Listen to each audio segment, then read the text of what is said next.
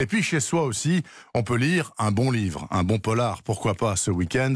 Et celui-là, il est vraiment bien aussi, comme chaque samedi, bien sûr. Je vous raconte l'histoire. Sacha Zorabov a vu les camions sans phare se garer la nuit dans la cour de l'immeuble. Il a vu les hommes en noir chargés de gros sacs sur des wagonnets.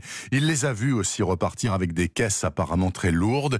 Les camions disparus. Le jeune garçon de 6 ans a trouvé un sac oublié. Il était plein de charbon. Autant dire de l'or dans le Donbass ravagé par la guerre civile depuis plus de cinq ans.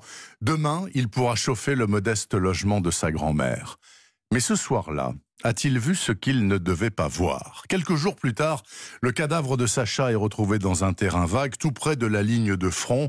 Le gamin a encore son slip, mais c'est tout. Il est cloué au sol, gelé par un long poignard de l'armée rouge. Le colonel de police Henrik Kavadze est chargé de l'enquête. C'est un ancien combattant d'Afghanistan. C'est aussi le seul flic honnête du Donbass, cette région à l'est de l'Ukraine, que se disputent âprement l'armée régulière et les séparatistes pro-russes, soutenus et armés par Moscou.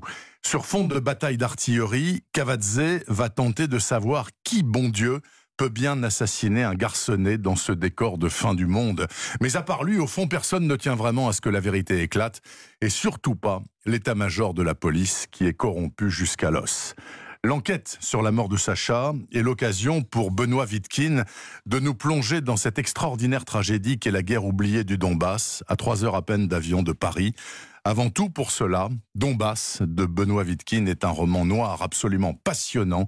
Ça vient de paraître dans la collection Equinox aux éditions des Arènes et je vous en souhaite une excellente lecture, mes amis.